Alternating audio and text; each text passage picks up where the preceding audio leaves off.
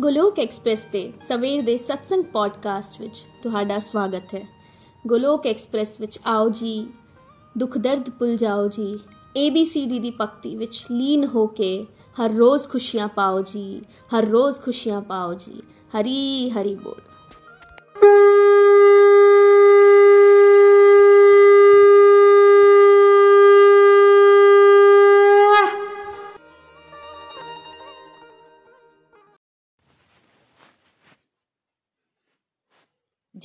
कृष्ण चैतन्य प्रभु नित्यानंद श्री अद्वैत गदातार श्रीवासादि गौर भक्त वृंद हरे कृष्ण हरे कृष्ण कृष्ण कृष्ण हरे हरे हरे राम हरे राम राम राम हरे हरे ਹਰੀ ਹਰੀ ਬੋਲ ਹਰੀ ਹਰੀ ਬੋਲ ਸ਼ਰੀਰ ਨਾਲ ਰਹੋ ਵਿਅਸਤ ਤੇ ਆਤਮਾ ਨਾਲ ਰਹੋ ਮਸਤ ਨਿਤ ਹਰੀ ਨਾਮ ਜਪਦੇ ਹੋਏ ਖੁਦ ਨੂੰ ਬਦਲ ਕੇ ਹੀ ਦੁਨੀਆ ਨੂੰ ਬਦਲਿਆ ਜਾ ਸਕਦਾ ਹੈ ਨਾ ਸ਼ਸਤਰ ਤੇ ਨਾ ਸ਼ਾਸਤਰ ਤੇ ਨਾ ਤਨ ਨਾਲ ਤੇ ਨਾ ਹੀ ਕਿਸੇ ਯੁਕਤੀ ਨਾਲ ਮੇਰਾ ਤਾਂ ਜੀਵਨ ਆਸ਼ਰਿਤ ਹੈ हे ਪ੍ਰਭੂ ਸਿਰਫ ਤੇ ਸਿਰਫ ਤੁਹਾਡੀ ਕਿਰਪਾ ਸ਼ਕਤੀ ਨਾਲ ਗੋਲੋਕ ਐਕਸਪ੍ਰੈਸ ਵਿੱਚ ਆਓ ਜੀ ਦੁੱਖ ਦਰਦ ਭੁੱਲ ਜਾਓ ਜੀ ਏਬੀਸੀਡੀ ਦੀ ਭਗਤੀ ਵਿੱਚ ਲੀਨ ਹੋ ਕੇ ਨਿਤਿਆਨੰਦ ਪਾਓ ਜੀ ਹਰ ਮਨ ਮੰਦਰ ਹਰ ਘਰ ਮੰਦਰ ਹਰੀ ਹਰੀ ਬੋਲ ਜੈ ਸ਼੍ਰੀ ਰਾਮ ਜੈ ਸ਼੍ਰੀ ਕ੍ਰਿਸ਼ਨ ਹਰੀ ਹਰੀ ਬੋਲ एवरीवन ਮੈਂ ਰੇਨੂ ਸਹਦੇਵ ਹਿਮਾਚਲ ਪ੍ਰਦੇਸ਼ ਚੰਬਾ ਤੋਂ ਪੰਜਾਬੀ ਪੋਡਕਾਸਟ ਵਿੱਚ ਤੁਹਾਡਾ ਸਾਰਿਆਂ ਦਾ ਸਵਾਗਤ ਕਰਦੇ ਹੋਏ ਇੱਕ ਵਾਰ ਫੇਰ ਹਾਜ਼ਰਾ ਸਵੇਰ ਦੇ ਸਤਸੰਗ ਨੂੰ ਪੰਜਾਬੀ ਵਰਜ਼ਨ ਵਿੱਚ ਲੈ ਕੇ ਤੁਹਾਡੇ ਸਾਰਿਆਂ ਦੇ ਸਮਕਸ਼ ਜਿਵੇਂ ਕਿ ਤੁਸੀਂ ਜਾਣਦੇ ਹੋ ਸਾਡਾ ਸਵੇਰ ਦਾ ਸਤਸੰਗ ਭਗਵਦ ਗੀਤਾ ਦਾ ਨਵਾਂ ਕੋਰਸ ਸ਼ੁਰੂ ਹੋ ਗਿਆ ਹੈ ਤੇ ਫਾਊਂਡੇਸ਼ਨ ਕੋਰਸ ਵਿੱਚ ਅੱਜ ਕੱਲ ਅਸੀਂ ਚਰਚਾ ਕਰ ਰਹੇ ਹਾਂ ਕੁਝ ਮਿਥ ਕਨਸੈਪਟ ਜਿਹੜੇ ਨੇ ਨikhil ਜੀ ਸਾਡੇ ਕਲੀਅਰ ਕਰ ਰਹੇ ਨੇ। ਕਈ ਲੋਕਾਂ ਦੇ ਮਨ ਵਿੱਚ ਡਿਵੋਸ਼ਨ ਨੂੰ ਲੈ ਕੇ ਕਈ ਤਰ੍ਹਾਂ ਦੇ ਮਿਥ ਬਣ ਗਏ ਨੇ। ਜਿਵੇਂ ਕਿ ਅੱਜ ਦਾ ਟੌਪਿਕ ਸੀ, ਮੈਂ ਭਗਤੀ ਨਹੀਂ ਕਰ ਸਕਦਾ ਕਿਉਂਕਿ ਮੈਂ ਬੁਰੀਆਂ ਆਦਤਾਂ ਵਿੱਚ ਇਨਵੋਲਵ ਹਾਂ। ਇਹ ਬਹੁਤ ਵੱਡੀ ਗਲਤ ਧਾਰਨਾ ਹੈ। ਜਿਸ ਵਿੱਚ ਨikhil ਜੀ ਨੇ ਸਾਨੂੰ ਦੱਸਿਆ ਮੈਕਸਿਮਮ ਲੋਕਾਂ ਨੂੰ ਕੀ ਲੱਗਦਾ ਹੈ? ਕਿ ਮੈਂ ਮੀਟ ਖਾਂਦਾ ਹਾਂ, ਮੈਂ ਸ਼ਰਾਬ ਪੀਂਦਾ ਹਾਂ, ਮੈਂ ਸਮੋਕਿੰਗ ਕਰਦਾ ਹਾਂ। ਮੈਂ ਭਗਤੀ ਨਹੀਂ ਕਰ ਸਕਦਾ। ਜੇ ਮੈਂ ਭਗਤੀ ਕਰਾਂਗਾ ਤਾਂ ਮੈਨੂੰ ਅਪਰਾਧ ਲੱਗੇਗਾ। ਲੋਕਾਂ ਨੂੰ ਇਹ ਵੀ ਨਹੀਂ ਪਤਾ ਹੁੰਦਾ ਕਿ ਰੱਬ ਦਾ ਸੁਭਾਅ ਕੀ ਹੈ। ਕੁਐਸਚਨ ਇਹ ਵੀ ਆ ਸਕਦਾ ਹੈ ਕਿ ਜੇ ਕੋਈ ਬਾਹਰੋਂ ਮੀਟ, ਸ਼ਰਾਬ ਸਮੋਕਿੰਗ ਕਰ ਰਿਹਾ ਹੈ, ਕੀ ਉਹ ਬੁਰੀਆਂ ਆਦਤਾਂ ਨੇ? ਕੀ ਸਿਰਫ ਇਹੀ ਬੁਰੀਆਂ ਆਦਤਾਂ ਹੋ ਸਕਦੀਆਂ ਨੇ? ਹਾਂ ਐਕਸਟਰਨਲੀ ਇਹ ਬੁਰੀਆਂ ਆਦਤਾਂ ਨੇ, ਪਰ ਇੰਟਰਨਲੀ ਕਾਮ, ਕ੍ਰੋਧ, ਲੋਭ, ਨਿੰਦਾ, ਆਲਸ, ਦੂਜਿਆਂ 'ਚ ਦੋਸ਼ ਦੇਖਣਾ ਬਹੁਤ ਵੱਡੀ ਲਿਸਟ ਹੈ। ਕਿਆ ਇਹ ਬੁਰੀਆਂ ਆਦਤਾਂ ਨਹੀਂ ਹੈ? ਸੋਚੋ, ਇਹ ਬੁਰੀਆਂ ਆਦਤਾਂ ਸਭ ਵਿੱਚ ਭਰੀਆਂ ਹੋਈਆਂ ਨੇ। ਫਿਰ ਥਿਉਰੀ ਵਿੱਚ ਤਾਂ ਕੋਈ ਵੀ ਭਗਤੀ ਨਹੀਂ ਕਰ ਸਕਦਾ। ਜਿਵੇਂ ਕਿ ਨikhil ਜੀ ਨੇ ਦੱਸਿਆ, ਜੇ ਕੋਈ ਕਵੇ ਕਿ ਮੈਂ ਬੁਰੀਆਂ ਆਦਤਾਂ ਛੱਡਾਂਗਾ, ਤਾਂ ਵੀ ਭਗਤੀ ਕਰਾਂਗਾ। ਫਿਰ ਤੇ ਕਦੀ ਹੋ ਹੀ ਨਹੀਂ ਸਕਦਾ, ਕਿਉਂਕਿ ਹਰ ਕਿਸੇ ਦੇ ਅੰਦਰ ਦੋਸ਼ ਦੇਖਣਾ, ਕਾਮ, ਕ੍ਰੋਧ, ਆਲਸ ਐਟਸੈਕਟਰਾ ਸਭ ਦੇ ਅੰਦਰ ਹੈ। ਕਿਸੇ ਵਿੱਚ ਮਾਤਰਾ ਵੱਧ ਹੈ ਤੇ ਕਿਸੇ ਵਿੱਚ ਘੱਟ, ਪਹਿਲਾ ਕਨਸੈਪਟ ਕਲੀਅਰ ਕਰਨਾ ਪਵੇਗਾ। ਫੋਰ ਐਗਜ਼ਾਮਪਲ ਬੁਰੀਆਂ ਆਦਤਾਂ ਕਿਸੇ ਦੇ ਵਿੱਚ, ਮੰਨ ਲਵੋ, ਸ਼ਰਾਬ ਦੀਆਂ, ਮੀਟ ਦੀਆਂ ਹੈ, ਪਰ ਉਹ ਇੰਟਰਨਲੀ ਬੜਾ ਕਿਸੇ ਦੇ ਪ੍ਰਤੀ ਸੌਫਟ ਹਾਰਟਡ ਹੈ। ਉਹ ਛਲ ਕਪਟ ਨਹੀਂ ਰੱਖਦਾ। ਤੇ ਦੂਜੇ ਪਾਸੇ, ਕੋਈ ਬਾਹਰੋਂ ਮੀਟ, ਸ਼ਰਾਬ ਸਮੋਕਿੰਗ ਇਹ ਸਭ ਨਹੀਂ ਕਰਦਾ, ਪਰ ਅੰਦਰੋਂ ਕਰਪਸ਼ਨ ਨਾਲ ਭਰਿਆ ਹੋਇਆ ਹੈ। ਅੰਦਰੋਂ ਬਹੁਤ ਹੀ ਬੁਰਾ ਸੋਚਦਾ ਹੈ ਦੂਜਿਆਂ ਦੇ ਬਾਰੇ ਫਿਰ ਪਰਮਾਤਮਾ ਕਿਨੂੰ ਐਕਸੈਪਟ ਕਰਨਗੇ? ਤੁਸੀਂ ਕਿਸੇ ਦੇ ਉੱਪਰ ਲੈਵਲ ਨਹੀਂ ਲਾ ਸਕਦੇ ਹੋ ਕਿ ਉਹ 네ਗੇਟਿਵਿਟੀ ਦੇ ਵਿੱਚ ਤਸਿਆ ਹੋਇਆ ਹੈ ਜਾਂ ਬੁਰੀਆਂ ਆਦਤਾਂ ਵਿੱਚ ਫਸਿਆ ਹੋਇਆ ਹੈ। ਨikhil ਜੀ ਨੇ ਵੀ ਦੱਸਿਆ ਕਿ ਐਜੂਕੇਟਿਡ ਲੋਕ ਜਿਹੜੇ ਕੀ ਕਹਿੰਦੇ ਨੇ ਐਜੂਕੇਟਿਡ ਲੋਕ ਵੀ ਬੁਰੀਆਂ ਆਦਤਾਂ ਦੇ ਨਾਲ ਭਰੇ ਹੋਏ ਨੇ। ਕੋਈ ਵੀ ਬਾਰੀ ਪੜ੍ਹਾਈ ਦਾ ਇਹਦੇ ਨਾਲ ਕੋਈ ਲੈਣ ਦੇਣ ਨਹੀਂ ਹੈ। ਕਿਉਂਕਿ ਐਜੂਕੇਟਿਡ ਲੋਕੀ ਹੀ ਕਰਪਸ਼ਨ ਕ੍ਰਿਮੀਨਲ ਐਕਟੀਵਿਟੀਜ਼ ਦੇ ਵਿੱਚ ਇਨਵੋਲਵ ਨੇ। ਅਗਿਆਨਤਾਵਸ਼ ਹਰ ਕੋਈ ਹਰ ਕੋਈ ਕੀ ਕਹਿ ਰਿਹਾ ਹੈ?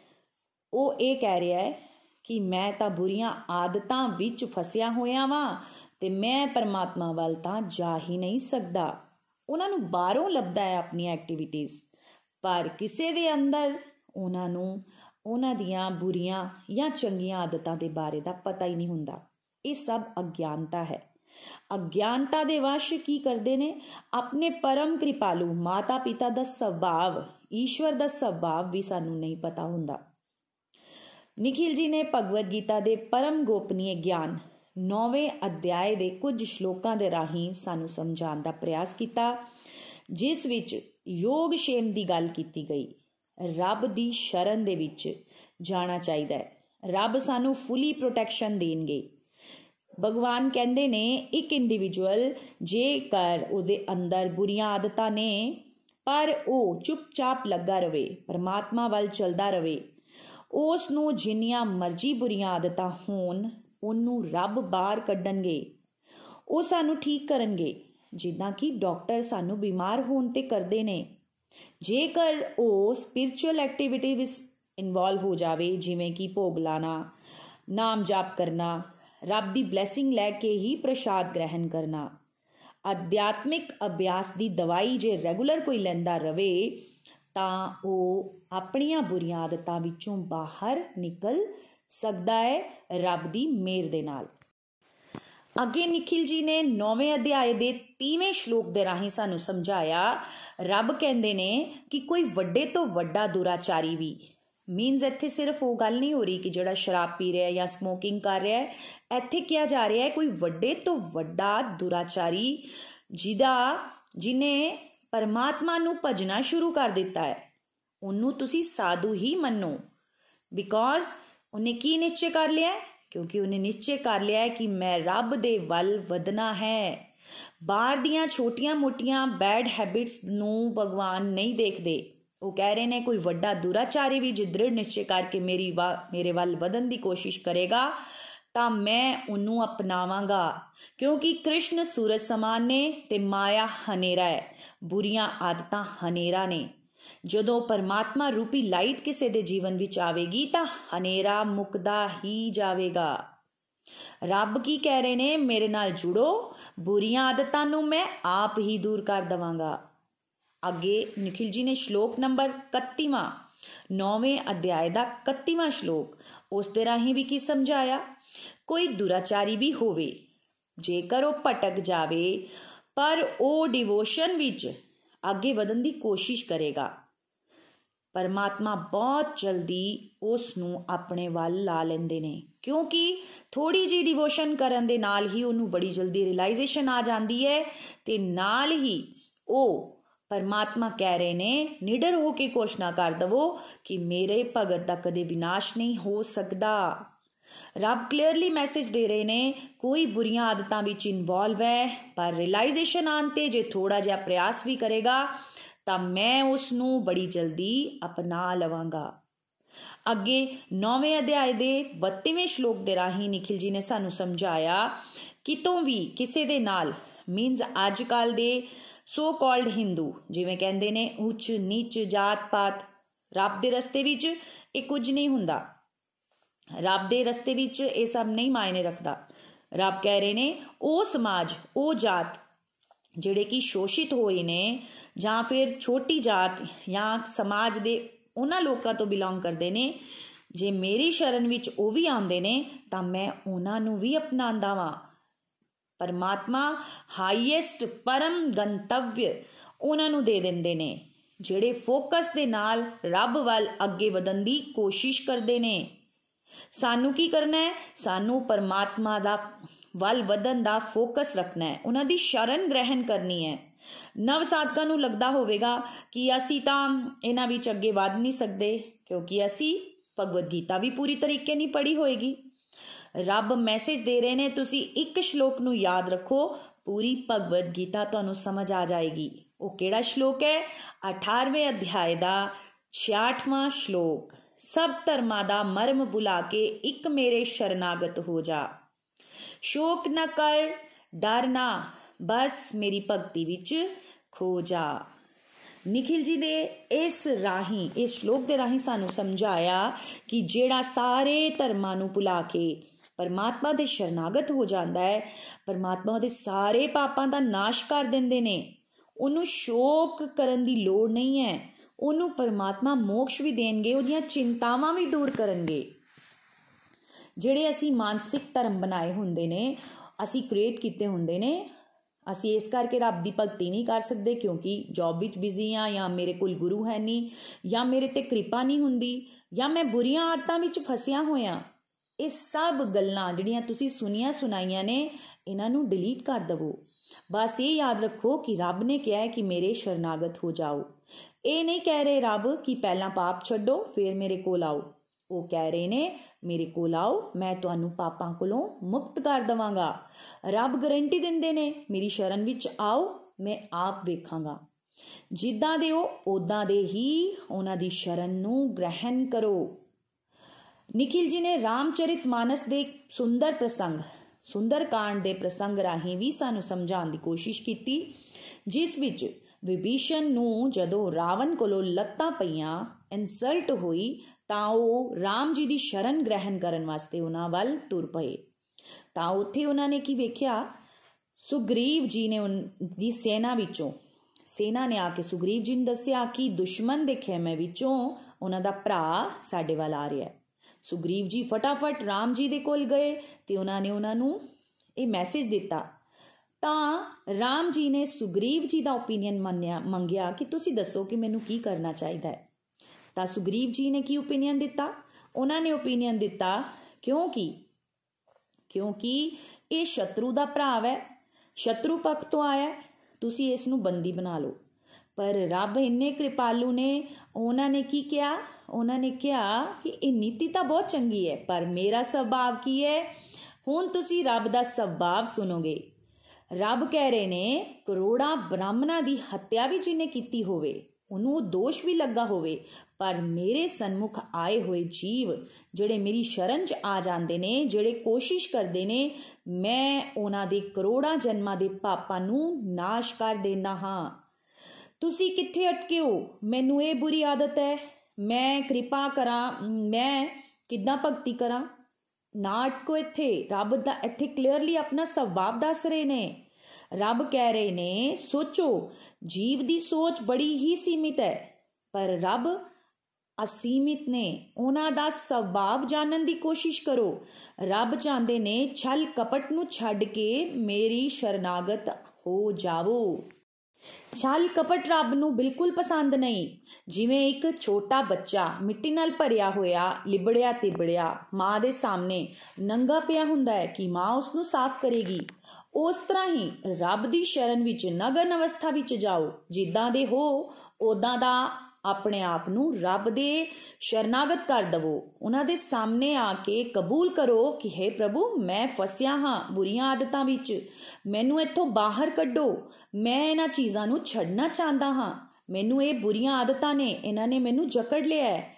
ਮੈਂ ਨਿਕਲਣਾ ਚਾਹੁੰਦਾ ਹਾਂ। ਰੱਬ ਕਦੀ ਨਾਰਾਜ਼ ਨਹੀਂ ਹੋਣਗੇ, ਬਲਕਿ ਉਹ ਖੁਸ਼ ਹੋਣਗੇ ਕਿ ਮੇਰਾ ਬੱਚਾ ਨਿਕਲਣਾ ਚਾਹੁੰਦਾ ਹੈ। ਇਹ ਗੱਲਾਂ ਤੁਹਾਡੇ ਬਿਲਕੁਲ ਹਾਰਟ ਤੋਂ ਕਲੀਅਰ ਨਿਕਲਣੀਆਂ ਚਾਹੀਦੀਆਂ ਬਾਹਰੋਂ ਤੁਸੀਂ ਕਿਸੇ ਨੂੰ ਜੱਜ ਨਹੀਂ ਕਰ ਸਕਦੇ। ਕੀ ਪਤਾ ਬਾਹਰ ਤੋਂ ਕੋਈ ਬੁਰੀਆਂ ਆਦਤਾਂ ਵਿੱਚ ਫਸਿਆ ਹੋਵੇ, ਪਰ ਅੰਦਰੋਂ ਹੋ ਸਕਦਾ ਹੈ ਕਿ ਉਹਦਾ ਹਾਰਟ ਬਿਲਕੁਲ ਸਾਫ਼ ਹੋਵੇ। ਉਹ ਦੂਜੇ ਪਾਸੇ ਕੋਈ ਦੂਸਰਾ ਬੰਦਾ ਵੇਖੋਗੇ ਕਿ ਉਹ ਗੰਦੀਆਂ ਆਦਤਾਂ ਵਿੱਚ ਇਨਵੋਲਵ ਨਾ ਹੋਵੇ, ਪਰ ਅੰਦਰੋਂ ਜੇਕਰ ਕੋਈ ਕਰਪਸ਼ਨ ਨਾਲ ਭਰਿਆ ਹੋਵੇਗਾ, ਫਿਰ ਤੁਸੀਂ ਕੀ ਕਹਿ ਸਕਦੇ ਹੋ ਕਿ ਉਹ ਬੁਰੀਆਂ ਆਦਤਾਂ ਵਿੱਚ ਇਨਵੋਲਵ ਨਹੀਂ ਹੈ?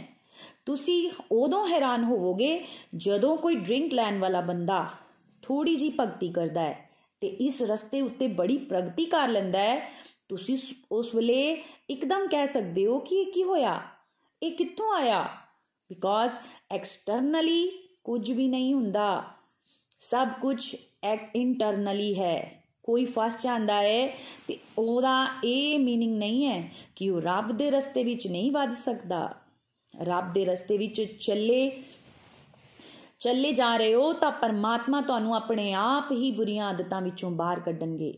ਇਹ ਆਨਸਰ ਕਿਸ ਨੂੰ ਮਿਲਿਆ? ਇਹ ਆਨਸਰ ਮਿਲਿਆ ਸੁਗਰੀਵ ਜੀ ਨੂੰ, ਜਿਹੜੇ ਕਿ ਸਾਰੇ ਉੱਥੇ ਬੈਠੇ ਵਾਨਰ ਸੇਨਾ ਤੇ ਨਾਲ ਹੀ ਹਨੂਮਾਨ ਜੀ ਵੀ ਸੁਣ ਰਹੇ ਸਨ। ਉਹਨਾਂ ਸਭ ਨੇ ਕਿਹਾ ਕਿ ਸਾਡੇ RAM ਜੀ ਕਿੰਨੇ ਕਿਰਪਾਲੂ ਨੇ, ਕਿੰਨੇ ਸ਼ਰਨਾਗਤ ਵਤਸਲ ਨੇ। ਵਿਭੀਸ਼ਣ ਦੇ ਆਨ ਤੇ ਉਹਨਾਂ ਨੇ ਉਹਨਾਂ ਨੂੰ ਆਪਣੇ ਗੱਲੇ ਨਾਲ ਵੀ ਲਾਇਆ। ਵਿਭੀਸ਼ਣ ਨੂੰ ਗਿਆਨ ਦਿੰਦੇ ਹੋਏ ਰਾਮ ਜੀ ਨੇ ਕੀ ਕਿਹਾ? ਆਓ ਉਹ ਵੀ ਸੁਣਦੇ ਹਾਂ। ਨikhil ji ਨੇ ਸਾਨੂੰ ਰਾਮਚਰਿਤ ਮਾਨਸ ਵਿੱਚੋਂ ਇਹ ਵੀ ਸੁਣਾਇਆ। ਰਾਮ ਜੀ ਕਹਿੰਦੇ ਨੇ हे ਮਿੱਤਰ, ਮੈਂ ਆਪਣਾ ਸੁਭਾਅ ਦੱਸ ਰਿਹਾ ਦੁਨੀਆਦਾਰੀ ਦੇ ਐਂਗਲ ਦੇ ਨਾਲ ਸਮਝਣ ਦੀ ਕੋਸ਼ਿਸ਼ ਕਰੋ। ਵਿਭੀਸ਼ਣ ਕੌਣ ਹੈ? ਰਾਵਣ ਦਾ ਭਰਾ। ਰਾਵਣ ਉਹ ਜਿਨ੍ਹਾਂ ਨੇ ਰਾਮ ਜੀ ਦੀ ਵਾਈਫ ਨੂੰ ਕਿਡਨੈਪ ਕੀਤਾ ਹੈ। ਤੇ ਰਾਮ ਜੀ ਉਸ ਨੂੰ ਕੀ ਕਹਿ ਰਹੇ ਨੇ? हे ਮਿੱਤਰ, ਰੱਬ ਦਾ ਸੁਭਾਅ ਬਹੁਤ ਹੀ ਕਰੁਣਾ ਸਾਗਰ ਹੈ ਉਹਨਾਂ ਨੇ ਕਿਹਾ हे ਮਿੱਤਰ ਸ਼ਿਵ ਜੀ ਪਾਰਵਤੀ ਕਾਕ ਬਸੁੰਡੀ ਮੇਰਾ ਸੁਭਾਅ ਜਾਣਦੇ ਨੇ ਜੇਕਰ ਕੋਈ ਜੀਵ ਮੇਰੀ ਸ਼ਰਨ ਵਿੱਚ ਆ ਜਾਂਦਾ ਹੈ ਤਾਂ ਫਿਰ ਮੈਂ ਉਸ ਨੂੰ নানা ਪ੍ਰਕਾਰ ਦੇ ਭਾਵੇਂ ਉਹਨੇ ਗਲਤੀਆਂ ਕੀਤੀਆਂ ਹੋਣ ਉਹਨਾਂ ਤੋਂ ਉਹਨੂੰ ਮਾਫ ਕਰ ਦਿੰਦਾ ਹਾਂ ਤੇ ਵਿਭੀਸ਼ਣ ਨੂੰ ਵਿਭੀਸ਼ਣ ਨੂੰ ਰੱਬ ਜੀ ਨੇ ਲੰਕੇਸ਼ ਵੀ ਘੋਸ਼ਿਤ ਕਰ ਦਿੱਤਾ ਸੀ। ਉਹ ਲੰਕਾ ਜਿਹੜੀ ਰਾਵਣ ਨੇ 10 ਵਾਰ ਆਪਣਾ ਸਿਰ ਕੱਟ ਕੇ ਸ਼ਿਵਜੀ ਨੂੰ ਸਮਰਪਿਤ ਕਰਕੇ ਪਾਈ ਸੀ, ਸਿਰਫ ਤੇ ਸਿਰਫ ਵਿਭੀਸ਼ਣ ਦਾ ਰਾਮ ਜੀ ਦੀ ਸ਼ਰਨ 'ਚ ਜਾਣ ਕਰਕੇ ਉਸ ਨੂੰ ਮਿਲ ਗਈ ਇੰਜ ਹੀ ਮਿਲ ਗਈ। ਕਿੰਨੇ ਕਰੁਣਾ ਸਾਗਰ ਨੇ ਉਹ ਰੱਬ। ਰੱਬ ਉਸ ਨੂੰ ਸਖਾ ਕਹਿ ਰਹੇ ਨੇ, ਉਹ ਆਪਣਾ ਸੁਭਾਅ ਦੱਸ ਰਹੇ ਨੇ। ਜਿਸ ਨੂੰ ਕੌਣ ਜਾਣਦਾ ਹੈ? ਜਿਹੜਾ ਜਗ ਦਾ ਜਗ ਦਾ ਪਿਆਰਾ ਨਾ ਬਣੇ। ਉਹ ਕੀ ਕਹਿ ਰਹੇ ਨੇ? ਉਹ ਕਹਿ ਰਹੇ ਨੇ, ਜਗ ਦਾ ਪਿਆਰਾ ਬਣ ਕੇ ਮੇਰੇ ਸੁਭਾਅ ਨੂੰ ਜਾਣ ਨਹੀਂ ਸਕਦੇ। ਮੇਰੀ ਸ਼ਰਨ 'ਚ ਕੋਈ ਆਏਗਾ ਤਾਂ ਮੇਰੇ ਸੁਭਾਅ ਨੂੰ ਜਾਣੇਗਾ। ਨਾਲ ਹੀ ਮਦ, ਮੋਹ, ਕਪਟ ਦਾ ਜਿਹੜਾ ਤਿਆਗ ਕਰੇਗਾ, ਉਹ ਜਲਦ ਹੀ, ਉਹ ਜਲਦ ਹੀ ਮੇਰੇ ਰਸਤੇ ਤੇ ਅੱਗੇ ਵੀ ਵਧੇਗਾ ਤੇ ਨਾਲ ਹੀ ਤੁਹਾਡੇ ਅੰਦਰ ਦੀਆਂ ਬੁਰੀਆਂ ਆਦਤਾਂ ਨੂੰ ਪਰਮਾਤਮਾ ਦੇ ਸਮਕਸ਼ ਜਾਂਦੇ ਹੀ ਉਹ ਆਪਣੇ ਆਪ ਮੁਕਾ ਦੇਣਗੇ। ਇਹ ਰੱਬ ਨੇ ਗਾਰੰਟੀ ਦਿੱਤੀ ਹੈ। ਅਗਿਆਨਤਾ ਇਹ ਵੀ ਹੈ ਕਿ ਅਸੀਂ ਕਹਿ ਦਿੰਦੇ ਆ ਪਹਿਲਾਂ ਅਸੀਂ ਸੁਧਰਾਂਗੇ, ਫੇਰ ਜਾਵਾਂਗੇ। ਵੇਖੋ ਡਿਵੋਸ਼ਨ ਨਾਲ ਡਿਵੋਸ਼ਨਲ ਪ੍ਰੈਕਟਿਸਿਸ ਦੇ ਨਾਲ ਤੁਸੀਂ ਸਦਗੁਣ ਵਧਾ ਸਕਦੇ ਹੋ। ਸਦਗੁਣ ਜਦੋਂ ਤੁਹਾਡੇ ਜੀਵਨ ਵਿੱਚ ਆਣਗੇ, ਤੁਹਾਨੂੰ ਇੱਕ ਦਿਵਯ ਸ਼ਕਤੀ ਮਿਲੇਗੀ। ਉਹ ਸ਼ਕਤੀ ਹੈ ਸੰਕਲਪ ਲੈਣ ਦੀ। ਇਹ ਜਾਗਰਿਤ ਹੁੰਦੀ ਹੈ। ਬੁਰੀਆਂ ਆਦਤਾਂ ਵਿੱਚ ਇੱਕ ਪਰਸਨ ਜਕੜਿਆ ਪਿਆ ਸੀ, ਪਰ ਉਸ ਦੇ ਵਿੱਚ ਸ਼ਕਤੀ ਨਾ ਹੋਵੇਗੀ, ਉਹਨੂੰ ਛੱਡਣ ਦੀ ਵਿਲ ਪਾਵਰ ਨਹੀਂ ਹੋਵੇਗੀ ਤੇ ਉਹ ਕਿੱਦਾਂ ਛੱਡੇਗਾ? ਪਰ ਜਦੋਂ ਉਹ ਡਿਵੋਸ਼ਨ ਕਰੇਗਾ, ਫਿਰ ਉਹਦੀ ਵਿਲ ਪਾਵਰ ਸਟਰੋਂਗ ਹੋਏਗੀ। ਜਿਹੜੀ ਬਾਹਰੋਂ ਕਿਤੇ ਵੀ ਦੁਕਾਨ ਤੋਂ ਖਰੀਦੀ ਨਹੀਂ ਜਾ ਸਕਦੀ। ਗੋਲੋਕ ਐਕਸਪ੍ਰੈਸ ਵਿੱਚ ਕਈ ਉਦਾਹਰਨ ਨੇ ਵਿਲ ਪਾਵਰ ਦੇ, ਜਿਨ੍ਹਾਂ ਨੇ ਫੀਲ ਕੀਤਾ ਹੈ। ਜਿਵੇਂ ਕਿ ਕੋਈ ਵਰਤ ਨਹੀਂ ਰੱਖ ਸਕਦਾ ਸੀ, ਭੁੱਖਾ ਨਹੀਂ ਰਹਿ ਸਕਦਾ ਸੀ ਪਰ ਅੱਜ ਉਹ ਨਿਰਜਲ ਵਰਤ ਰੱਖ ਰਹੇ ਨੇ। ਐਦਾਂ ਕਿਵੇਂ ਹੋ ਰਿਹਾ ਹੈ? ਐਦਾਂ ਤਾਂ ਹੀ ਹੋ ਪਾ ਰਿਹਾ ਜਦੋਂ ਕੋਈ ਬਹੁਤ ਸਪੀਡੀ ਡਿਵੋਸ਼ਨਲ ਪ੍ਰੈਕਟਿਸਿਸ ਦੇ ਵਿੱਚ ਇਨਵੋਲਵ ਹੋ ਜਾਂਦਾ ਹੈ। ਕਈਆਂ ਨੇ ਤਾਂ ਇਹ ਵੀ ਫੀਲ ਕਰਵਾਇਆ ਕਿ ਇੱਕ ਇੱਕ ਕਰਕੇ ਬੁਰੀਆਂ ਆਦਤਾਂ ਨੂੰ ਪ੍ਰਾਸਤ ਵੀ ਕੀਤਾ ਜਾ ਸਕਦਾ ਹੈ। ਤੁਹਾਨੂੰ ਲੱਗੇਗਾ ਇੰਪੋਸੀਬਲ ਪਰ ਇੰਪੋਸੀਬਲ ਵਿੱਚ ਆਈ ਐਮ ਪੋਸੀਬਲ ਛਿਪਿਆ ਹੋਇਆ ਹੈ, ਲੁਕਿਆ ਹੋਇਆ ਹੈ। ਨikhil ji ਨੇ ਆਪ ਦੇ ਹੀ ਉਦਾਹਰਨ ਦੇ ਨਾਲ ਸਾਨੂੰ ਦੱਸਿਆ, ਜੇਕਰ ਉਹ ਸੋਚਦੇ ਕਿ ਪਹਿਲਾਂ ਮੈਂ ਬੁਰੀਆਂ ਆਦਤਾਂ ਨੂੰ ਛੱਡਾਂਗਾ, ਮੇਰੀਆਂ ਸਾਰੀਆਂ ਬੁਰੀਆਂ ਆਦਤਾਂ ਮੁੱਕ ਜਾਣਗੀਆਂ, ਫਿਰ ਰੱਬ ਦੇ ਰਸਤੇ ਤੇ ਚੱਲਾਂਗਾ। ਮੇਬੀ ਉਹਨਾਂ ਨੇ ਕਿਹਾ ਕਿ ਹੋ ਸਕਦਾ ਸੀ ਕਿ ਮੈਂ ਕਦੇ ਸ਼ੁਰੂ ਹੀ ਨਾ ਕਰਦਾ। ਸੋ ਜਿੱਦਾਂ ਦੇ ਹੋ ਉਦਾਂ ਹੀ ਰੱਬ ਦੀ ਸ਼ਰਨ ਵਿੱਚ ਜਾਓ ਛਲ ਕਪਟ ਨੂੰ ਛੱਡ ਕੇ ਕਿਸੇ ਦੇ ਨਾਲ, ਰੱਬ ਦੇ ਕਿਸੇ ਨਾ ਕਿਸੇ ਰੂਪ ਵਿੱਚ ਇਨਵੋਲਵ ਹੋਣ ਦੀ ਕੋਸ਼ਿਸ਼ ਕਰੋ। ਹੌਲੀ ਹੌਲੀ ਬਹੁਤ ਜਲਦੀ ਪਰਮਾਤਮਾ ਤੁਹਾਡੀਆਂ ਬੁਰੀਆਂ ਆਦਤਾਂ ਨੂੰ ਛੁਡਾਣਗੇ ਨikhil ji ਨੇ ਆਪਣੀਆਂ ਬੁਰੀਆਂ ਆਦਤਾਂ ਦੇ ਬਾਰੇ ਵਿੱਚ ਸਾਨੂੰ ਦੱਸਿਆ ਕਿ ਉਹਨਾਂ ਨੂੰ ਡਰਿੰਕਿੰਗ ਦੀ ਸਮੋਕਿੰਗ ਦੀ ਮੀਟ ਈਟਿੰਗ ਦੀ ਹੈਬਿਟ ਸੀ, ਜਿਹੜਾ ਕਿ ਉਹਨਾਂ ਨੂੰ ਲੱਗਦਾ ਸੀ ਕਿ ਬੜਾ ਇੰਪੋਸੀਬਲ ਹੈ। ਪਰ ਉਹਨਾਂ ਨੇ 1-2 ਮਹੀਨਿਆਂ ਦੇ ਹਰੀ ਨਾਮ ਦੇ ਨਾਲ ਇਹਨਾਂ ਸਾਰਿਆਂ ਨੂੰ ਪਾਇਆ ਕਿ ਉਹਨਾਂ ਦੇ ਜੀਵਨ ਦੇ ਵਿੱਚੋਂ ਇਹ ਮੁੱਕ ਗਈਆਂ। ਅਧਿਆਤਮਿਕ ਸ਼ਕਤੀ ਦੇ ਨਾਲ ਕੋਈ ਜਕੜਿਆ ਹੋਇਆ ਬੰਦਾ ਬੁਰੀਆਂ ਆਦਤਾਂ ਦੇ ਰਾਹੀਂ ਉਹ ਕਿਵੇਂ ਮੁਕਤ ਹੋ ਸਕਦਾ ਹੈ? ਸਿਰਫ ਤੇ ਸਿਰਫ ਸਪਿਰਚੁਅਲ ਪ੍ਰੈਕਟਿਸਿਸ ਦੇ ਨਾਲ। ਇਸ ਕਰਕੇ ਤੁਸੀਂ ਸਪਿਰਚੁਅਲ ਪ੍ਰੈਕਟਿਸਿਸ ਕਰੋ। ਉਦਾਂ ਹੀ ਜਿਵੇਂ ਤੁਸੀਂ ਡਾਕਟਰ ਕੋਲ ਜਾਂਦੇ ਹੋ ਬਿਮਾਰ ਹੋਣ ਤੇ ਤੇ ਉਹ ਤੁਹਾਨੂੰ ਦਵਾਈ ਲੈਂਦੇ ਨੇ, ਦਿੰਦੇ ਨੇ। ਫਿਰ ਤੁਸੀਂ ਦਵਾਈ ਲੈਂਦੇ ਹੋ ਤੇ ਠੀਕ ਹੋ ਜਾਂਦੇ ਹੋ। ਜਿਵੇਂ ਇੱਕ ਛੋਟਾ ਬੱਚਾ ਪਹਿਲਾਂ ਸਕੂਲ ਜਾਂਦਾ ਹੈ, ਫਿਰ ਐਜੂਕੇਸ਼ਨ ਲੈਂਦਾ ਹੈ, ਫਿਰ ਨੌਕਰੀ ਕਰਦਾ ਹੈ। ਇਹ ਨਹੀਂ ਸੋਚਦਾ ਕਿ ਪਹਿਲਾਂ ਮੈਂ ਨੌਕਰੀ ਕਰਾਂਗਾ ਫਿਰ ਮੈਂ ਐਜੂਕੇਸ਼ਨ ਲਵਾਂਗਾ ਤੇ ਫਿਰ ਮੈਂ ਸਕੂਲ ਜਾਵਾਂਗਾ। ਇਹ ਨਹੀਂ ਹੋ ਸਕਦਾ। ਪੁਆਇੰਟ ਕਲੀਅਰ ਹੋਣਾ ਚਾਹੀਦਾ ਹੈ ਕਿ ਪਹਿਲਾਂ ਸਾਨੂੰ ਰੱਬ ਰੂਪੀ ਡਾਕਟਰ ਕੋਲ ਜਾਣ ਦੀ ਲੋੜ ਹੈ, ਹਰੀ ਨਾਮ ਰੂਪੀ ਦਵਾਈ ਲੈਣ ਦੀ ਲੋੜ ਹੈ, ਫਿਰ ਇਹ ਬੁਰੀਆਂ, ਆਦਤਾਂ ਰੂਪੀ ਬਿਮਾਰੀਆਂ ਆਪਣੇ ਆਪ ਠੀਕ ਹੋ ਜਾਣਗੀਆਂ। ਗੋਲੋਕ ਐਕਸਪ੍ਰੈਸ ਦੇ ਵਿੱਚ ਡਿਵੋਸ਼ਨ ਵਧਾਉਣ ਦੇ ਨਾਲ ਜਿਨ੍ਹਾਂ ਨੂੰ ਕਈਆਂ ਲੋਕਾਂ ਨੂੰ ਸ਼ਕਤੀ ਮਿਲੀ ਹੈ, ਇਹ ਅਸੀਂ ਆਮ ਦੇਖਦੇ ਹਾਂ। ਬਿਨਾ ਸੋਚੇ ਸਮਝੇ ਬਸ ਲੱਗ ਜਾਓ।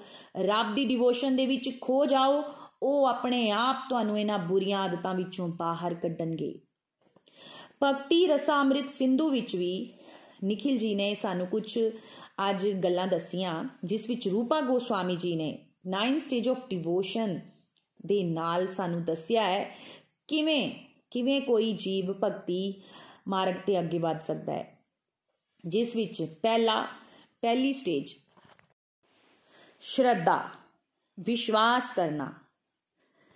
ਜੋ ਤੁਸੀਂ ਸੁਣ ਰਹੇ ਹੋ, ਉਹਦੇ ਉੱਪਰ ਤੁਸੀਂ ਵਿਸ਼ਵਾਸ ਕਰੋ। ਫਿਰ ਤੁਹਾਡੇ ਜੀਵਨ ਵਿੱਚ ਇਹ ਵਿਸ਼ਵਾਸ ਤੁਹਾਨੂੰ ਰੱਬ ਦੇ ਕਿਸੇ ਸਾਧ ਦਾ ਸੰਗ ਕਰਵਾਏਗੀ, ਜਿਹੜੀ ਕਿ ਸੈਕਿੰਡ ਸਟੇਜ ਆਫ ਡਿਵੋਸ਼ਨ ਹੈ। ਸਾਧੂ ਸੰਗ ਐਸੋਸੀਏਸ਼ਨ ਜਿਹਦੇ ਸਤਸੰਗ ਕਰੋ ਰੈਗੂਲਰ ਉਹਨਾਂ ਗੱਲਾਂ ਨੂੰ ਸੁਣੋ। ਉਹਨਾਂ ਨੂੰ ਵਿਸ਼ਵਾਸ ਦੇ ਨਾਲ ਫੀਲ ਕਰਨ ਦੀ ਕੋਸ਼ਿਸ਼ ਕਰੋ। ਫਿਰ ਹੌਲੀ-ਹੌਲੀ ਸਤਸੰਗ ਵਿੱਚ ਤੁਹਾਨੂੰ ਦੱਸਿਆ ਜਾਂਦਾ ਹੈ ਕਿ ਭਜਨ ਕਿਰਿਆ ਕਿਵੇਂ ਕਰਨੀ ਹੈ। ਭਜਨ ਕਿਰਿਆ ਥਰਡ ਸਟੇਜ ਆਫ ਡਿਵੋਸ਼ਨ ਜਦੋਂ ਤੁਸੀਂ ਸੰਤਾਂ ਨਾਲ ਰਹੋਗੇ ਸੰਤ ਤੁਹਾਨੂੰ ਦੱਸਣਗੇ ਡਿਵੋਸ਼ਨਲ ਐਕਟੀਵਿਟੀਜ਼ ਵਰਤ ਰੱਖਣਾ, ਮਾਲਾ ਕਰਨਾ, ਭੋਗ ਲਗਾਉਣਾ, ਦਾਨ ਦੇਣਾ, ਇਹ ਸਭ ਡਿਵੋਸ਼ਨਲ ਐਕਟੀਵਿਟੀਜ਼ ਇਹ ਸਾਧਨਾ ਵਿੱਚ ਆਉਂਦੀਆਂ ਨੇ। ਇਹਨਾਂ ਨੂੰ ਆਪਣੇ ਜੀਵਨ ਵਿੱਚ ਉਤਾਰਨਾ ਹੀ ਭਜਨ ਕਿਰਿਆ ਹੈ।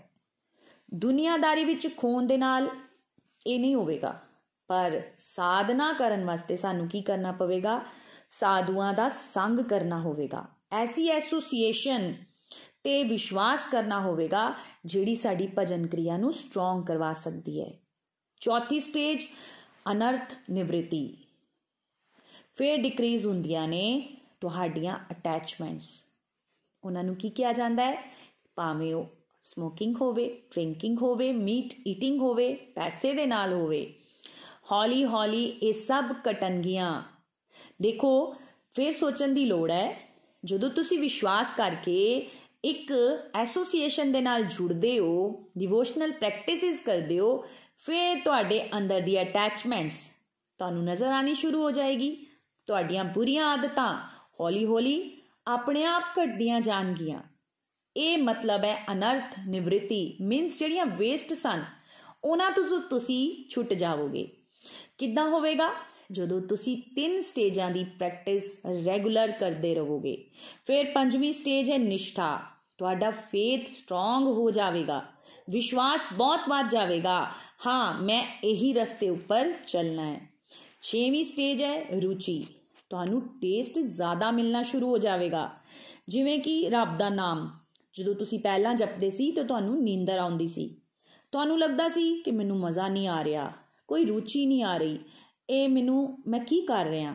ਪਰ ਹੁਣ ਜਦੋਂ ਤੁਸੀਂ ਰੈਗੂਲਰ ਸ਼ਰਧਾ ਦੇ ਨਾਲ ਡਿਵੋਟੀ ਐਸੋਸੀਏਸ਼ਨ ਵਿੱਚ ਰਹਿੰਦੇ ਹੋ, ਭਜਨ ਕਿਰਿਆ ਕਰਦੇ ਹੋ, ਪ੍ਰਸ਼ਾਦ ਖਾਂਦੇ ਹੋ, ਦੁਨੀਆਦਾਰੀ ਤੋਂ ਆਪਣੇ ਆਪ ਨੂੰ ਥੋੜਾ ਪਰਾ ਕਰਦੇ ਹੋ ਹੌਲੀ-ਹੌਲੀ ਆਪਣੀਆਂ ਬੁਰੀਆਂ ਆਦਤਾਂ ਨੂੰ ਘਟਾਉਣ ਦੀ ਕੋਸ਼ਿਸ਼ ਕਰਦੇ ਹੋ ਫੇਥ ਤੁਹਾਡੇ ਅੰਦਰ ਵੱਧ ਚੁੱਕਿਆ ਹੈ, ਫਿਰ ਤੁਹਾਡੀ ਰੁਚੀ ਵੀ ਵੱਧਦੀ ਜਾਵੇਗੀ। ਮੀਨਸ ਪਹਿਲਾਂ ਤੁਸੀਂ ਕਹਿੰਦੇ ਸੀ ਕਿ ਮੇਰੇ ਕੋਲ ਟਾਈਮ ਹੈ ਨਹੀਂ ਭਗਤੀ ਕਰਨ ਦਾ। ਹੁਣ ਤੁਸੀਂ ਟਾਈਮ ਕੱਢੋਗੇ ਕਿ ਹਾਂ, ਮੈਂ ਮਾਲਾ ਕਰਨੀ ਹੈ, ਮੈਂ ਅੱਜ ਦਾ ਸਤਸੰਗ ਨਹੀਂ ਸੁਨਿਆ ਮੈਂ ਇਸ ਦਾ ਪੋਡਕਾਸਟ ਸੁਨਣਾ ਹੈ। ਇਹ 6ਵੀਂ ਸਟੇਜ ਹੈ ਡਿਵੋਸ਼ਨ ਦੀ। ਫੇਰ ਆਂਦੀ ਹੈ ਅਸਕਤੀ 7ਵੀਂ ਸਟੇਜ ਰੱਬ ਦੇ ਨਾਲ ਤੁਸੀਂ ਅਟੈਚਮੈਂਟ ਨੂੰ ਫੀਲ ਕਰੋਗੇ। ਜਿਵੇਂ ਮੱਛੀ ਨੂੰ ਪਾਣੀ ਨਾਲ ਹੁੰਦੀ ਹੈ। ਤੁਸੀਂ ਵੇਖਿਆ ਹੋਵੇਗਾ, ਮੱਛੀ ਨੂੰ ਜਦੋਂ ਪਾਣੀ ਚੋਂ ਬਾਹਰ ਕੱਢਿਆ ਜਾਂਦਾ ਹੈ, ਤਾਂ ਉਹ ਤੜਫਦੀ ਹੈ। ਉਦਾਂ ਹੀ ਤੁਹਾਨੂੰ ਜਦੋਂ ਰੱਬ ਦੇ ਨਾਲ ਅਸਕਤੀ ਹੋ ਜਾਵੇਗੀ, ਫਿਰ ਹੌਲੀ-ਹੌਲੀ ਸੰਸਾਰ ਦੇ ਨਾਲ ਤੁਹਾਡੀ ਅਟੈਚਮੈਂਟ ਘਟਦੀ ਜਾਵੇਗੀ। ਇਹ ਵੀ ਕਹਿ ਸਕਦੇ ਹਾਂ, ਖਤਮ ਵੀ ਹੋ ਜਾਏਗੀ ਤੇ ਰੱਬ ਦੇ ਨਾਲ ਸ਼ੁਰੂ ਹੋ ਜਾਏਗੀ। ਇਹਦੇ ਤੋਂ ਬਾਅਦ ਕੀ ਹੋਏਗਾ? ਤੁਸੀਂ ਨਾਮ ਜਪਦੇ ਰਹੋਗੇ। ਨਾਮ ਜਪਦੇ ਰਹੋਗੇ, ਇਹਦੇ ਨਾਲ ਹੀ ਤੁਹਾਨੂੰ ਅਸਕਤੀ ਰਵੇਗੀ ਉਸ ਤੋਂ ਬਾਅਦ ਕੀ ਆਂਦਾ ਹੈ? ਭਾਵ 8ਵੀਂ ਸਟੇਜ ਰੱਬ ਦੀ ਪ੍ਰੈਜ਼ੈਂਸ ਨੂੰ ਤੁਸੀਂ ਫੀਲ ਕਰੋਗੇ। ਤੁਹਾਨੂੰ ਲੱਗੇਗਾ, ਰੱਬ ਮੇਰੇ ਆਲੇ ਦੁਆਲੇ ਨੇ, ਮੇਰੇ ਨਾਲ ਗੱਲਾਂ ਕਰ ਰਹੇ ਨੇ। ਫਿਰ highest stage 9th stage of devotion ਰੱਬ ਦਾ ਪਿਓਰ ਲਵ ਜਿਹਨੂੰ ਪ੍ਰੇਮ ਵੀ ਕਿਹਾ ਜਾਂਦਾ ਹੈ, ਇਹ ਸਟੇਜ ਆਵੇਗੀ। ਜੇਕਰ ਤੁਸੀਂ ਸੋਚੋਗੇ ਕਿ ਮੈਂ ਬੁਰੀਆਂ ਆਦਤਾਂ ਛੱਡਾਂਗਾ, ਤਾਂ ਹੀ ਰੱਬ ਦਾ ਪਿਓਰ ਲਵ ਉਹਨਾਂ ਨਾਲ ਕਰਾਂਗੇ, ਕਰਾਂਗਾ ਇਦਾਂ ਨਹੀਂ ਕਦੀ ਵੀ ਹੋ ਸਕਦਾ। ਸਿਸਟਮੈਟਿਕਲੀ ਸਾਨੂੰ ਸਮਝਣਾ ਪਏਗਾ ਕਿ ਸਾਨੂੰ ਸਭ ਤੋਂ ਪਹਿਲਾਂ ਫੇਥ ਕਰਨ ਦੀ ਲੋੜ ਹੈ। ਫੇਥ ਕਰਾਂਗੇ, ਫਿਰ secondly second stage of devotion association ਰੱਬ ਦੇ ਨਾਲ ਲੱਗੇ ਹੋਏ ਲੋਕਾਂ ਦੀ ਐਸੋਸੀਏਸ਼ਨ ਕਰਨਾ। ਫਿਰ ਸਪਿਰਚੁਅਲ ਪ੍ਰੈਕਟਿਸਿਸ 6 ਮਹੀਨੇ ਦੀ ਰੈਗੂਲਰ ਸਪਿਰਚੁਅਲ ਪ੍ਰੈਕਟਿਸਿਸ ਦੇ ਰਾਹੀਂ ਤੁਹਾਡੇ ਅੰਦਰ ਸ਼ਕਤੀ ਆਵੇਗੀ ਬੁਰੀਆਂ ਆਦਤਾਂ ਨੂੰ ਛੱਡਣ ਦੀ।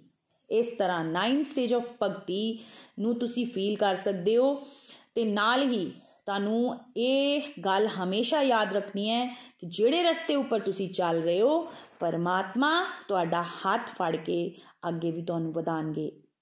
ਨਾਲ ਹੀ ਨikhil ji ਨੇ ਸਾਨੂੰ ਇਹ ਵੀ ਕਲੀਅਰ ਕੀਤਾ ਕਿ ਇਸ satsang ਦਾ ਇਹ ਮਤਲਬ ਨਾ ਕਿਤੇ ਕੱਢ ਲਵੋ ਕਿ ਤੁਸੀਂ ਬਸ ਦੁਨੀਆ ਵਿੱਚ ਹੀ ਫਸੇ ਰਹੋ।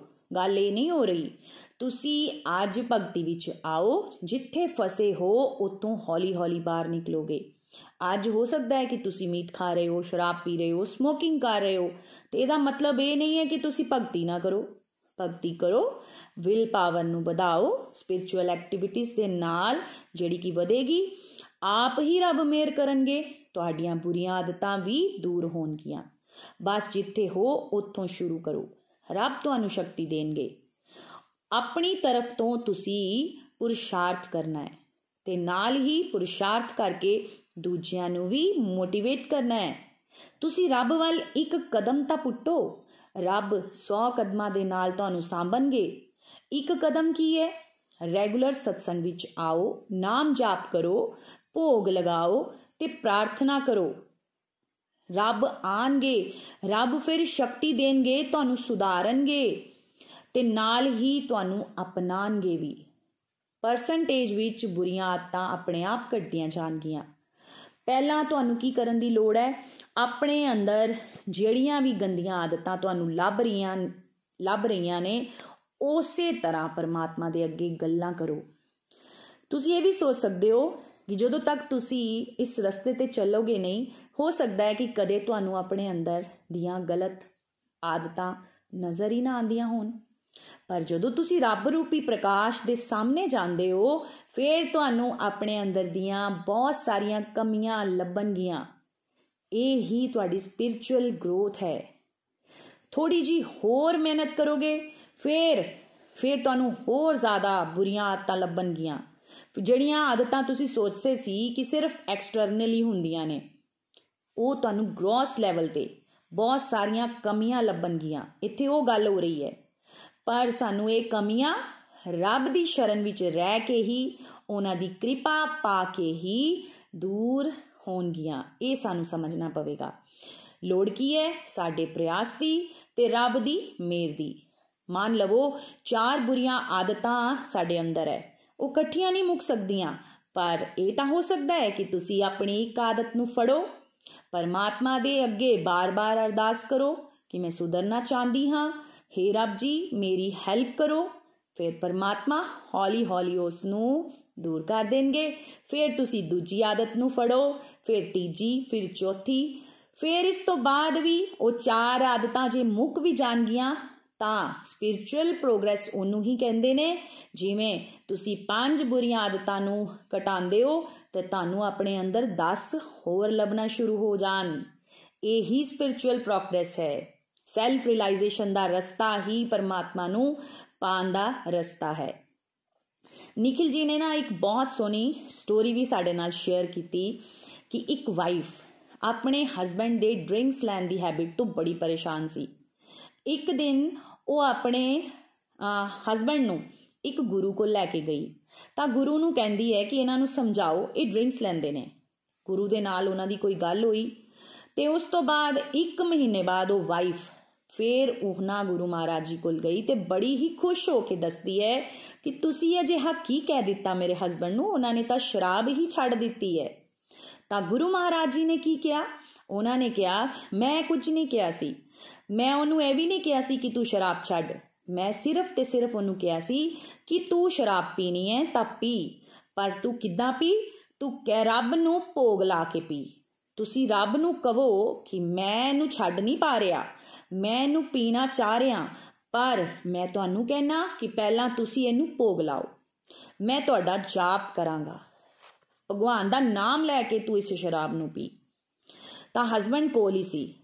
ਤਾਂ ਗੁਰੂ ਮਹਾਰਾਜ ਜੀ ਨੇ ਉਸ ਹਸਬੰਡ ਨੂੰ ਪੁੱਛਿਆ, ਤਾਂ ਉਸ ਹਸਬੰਡ ਨੇ ਆਪਣਾ ਐਕਸਪੀਰੀਅੰਸ ਦੱਸਿਆ ਕਿ ਮੈਨੂੰ ਤਾਂ ਗੁਰੂ ਮਹਾਰਾਜ ਜੀ ਨੇ ਇਹ ਗੱਲ ਕਹੀ ਸੀ, ਪਰ ਜਦੋਂ ਵੀ ਮੈਂ ਸ਼ਰਾਬ ਖੋਲਦਾ, ਰੱਬ ਦੇ ਸਾਹਮਣੇ ਜਾ ਕੇ ਜਾਂ ਫਿਰ ਉਹਨਾਂ ਦਾ ਮੰਤਰ ਜਪ ਕੇ ਕਹਿੰਦਾ ਕਿ ਆਓ ਤੁਸੀਂ ਇਹਨੂੰ ਭੋਗ ਲਾਓ, ਮੇਰੀ ਹਿੰਮਤ ਹੀ ਨਹੀਂ ਪੈਂਦੀ ਸੀ ਕਿ ਮੈਂ ਉਹ ਸ਼ਰਾਬ ਨੂੰ ਪੀਵਾਂ ਜਾਂ ਰੱਬ ਨੂੰ ਆਫਰ ਕਰਾਂ। ਮੇਰੇ ਅੰਦਰੋਂ ਆਵਾਜ਼ਾਂ ਆਣੀਆਂ ਸ਼ੁਰੂ ਹੋ ਜਾਂਦੀਆਂ ਸਨ ਕਿ ਮੈਂ ਮੂਰਖ ਹਾਂ, ਮੈਂ ਭਗਵਾਨ ਨੂੰ ਇਹ ਕਿੱਦਾਂ ਚੜਾ ਸਕਦਾ? ਮੈਂ ਰੋਜ਼ ਕੋਸ਼ਿਸ਼ ਕਰਦਾ ਸੀ ਕਿ ਮੈਂ ਉਸ ਨੂੰ ਪੀਵਾਂ ਤੇ ਰੱਬ ਨੂੰ ਚੜਾਵਾਂ, ਪਰ ਇਹ ਹੁੰਦਾ ਹੀ ਨਹੀਂ ਸੀ। ਇਸ ਤਰ੍ਹਾਂ ਕਰਕੇ 1 ਮਹੀਨਾ ਬੀਤ ਗਿਆ, ਨਾ ਮੈਂ ਰੱਬ ਨੂੰ ਆਫਰ ਕਰ ਪਾਇਆ ਤੇ ਨਾ ਹੀ ਮੈਂ ਆਪ ਸ਼ਰਾਬ ਪੀ ਪਾਇਆ। ਇਸ ਤਰ੍ਹਾਂ ਇਸ ਐਲਕੋਹਲ ਦੇ ਚੱਕਰ ਦੇ ਵਿੱਚੋਂ ਮੈਂ ਨਿਕਲ ਗਿਆ। ਮੀਨਸ ਮੇਰੀ ਸ਼ਰਾਬ ਪੀਣਾ ਛੁੱਟ ਗਈ।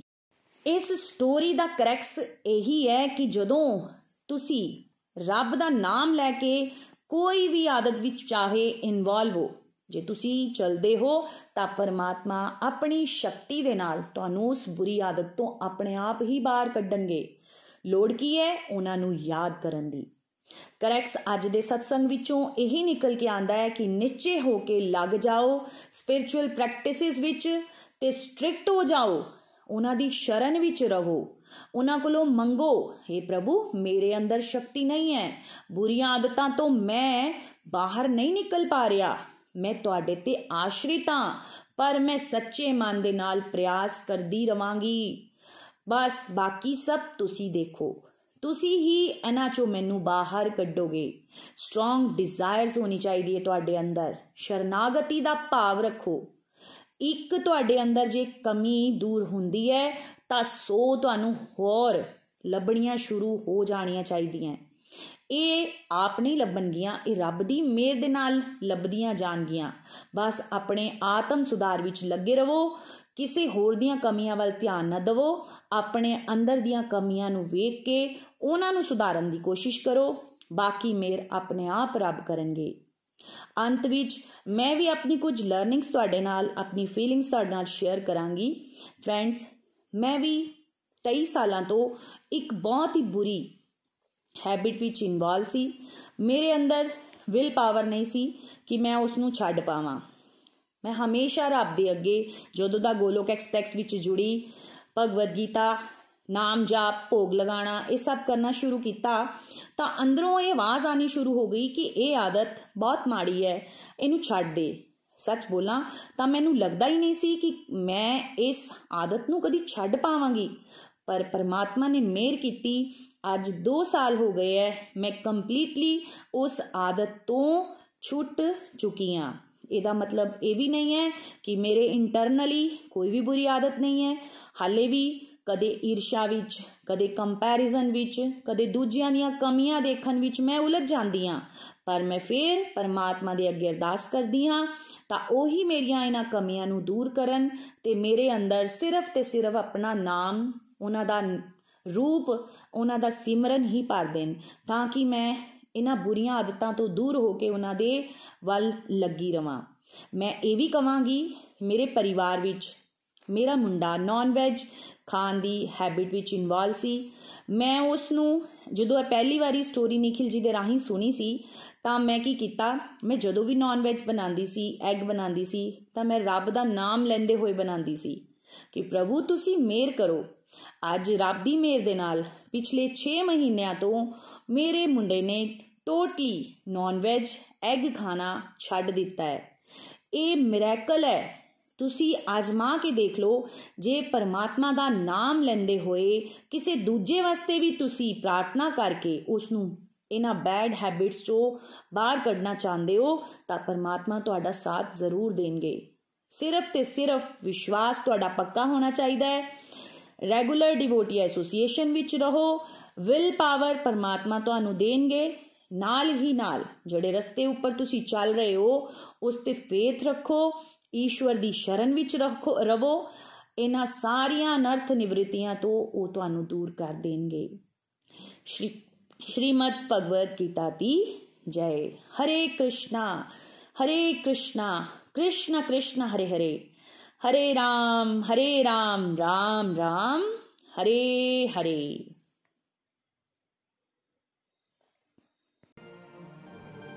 ਗੋਲੋਕ ਐਕਸਪ੍ਰੈਸ ਦੇ ਨਾਲ ਜੁੜਨ ਲਈ ਤੁਸੀਂ ਸਾਡੇ ਈਮੇਲ ਐਡਰੈਸ info@golokexpress.org ਦੇ ਰਾਹੀਂ ਸੰਪਰਕ ਕਰ ਸਕਦੇ ਹੋ ਜਾਂ ਸਾਡੇ WhatsApp ਜਾਂ Telegram ਨੰਬਰ 7010268221 ਨਾਲ ਵੀ ਜੁੜ ਸਕਦੇ ਹੋ। ਤੁਸੀਂ ਸਾਡੇ ਨਾਲ ਫੇਸਬੁੱਕ ਪੇਜ ਜਾਂ YouTube ਚੈਨਲ ਦੇ ਰਾਹੀਂ ਵੀ ਜੁੜ ਸਕਦੇ ਹੋ। ਹਰੀ ਹਰੀ ਬੋਲ।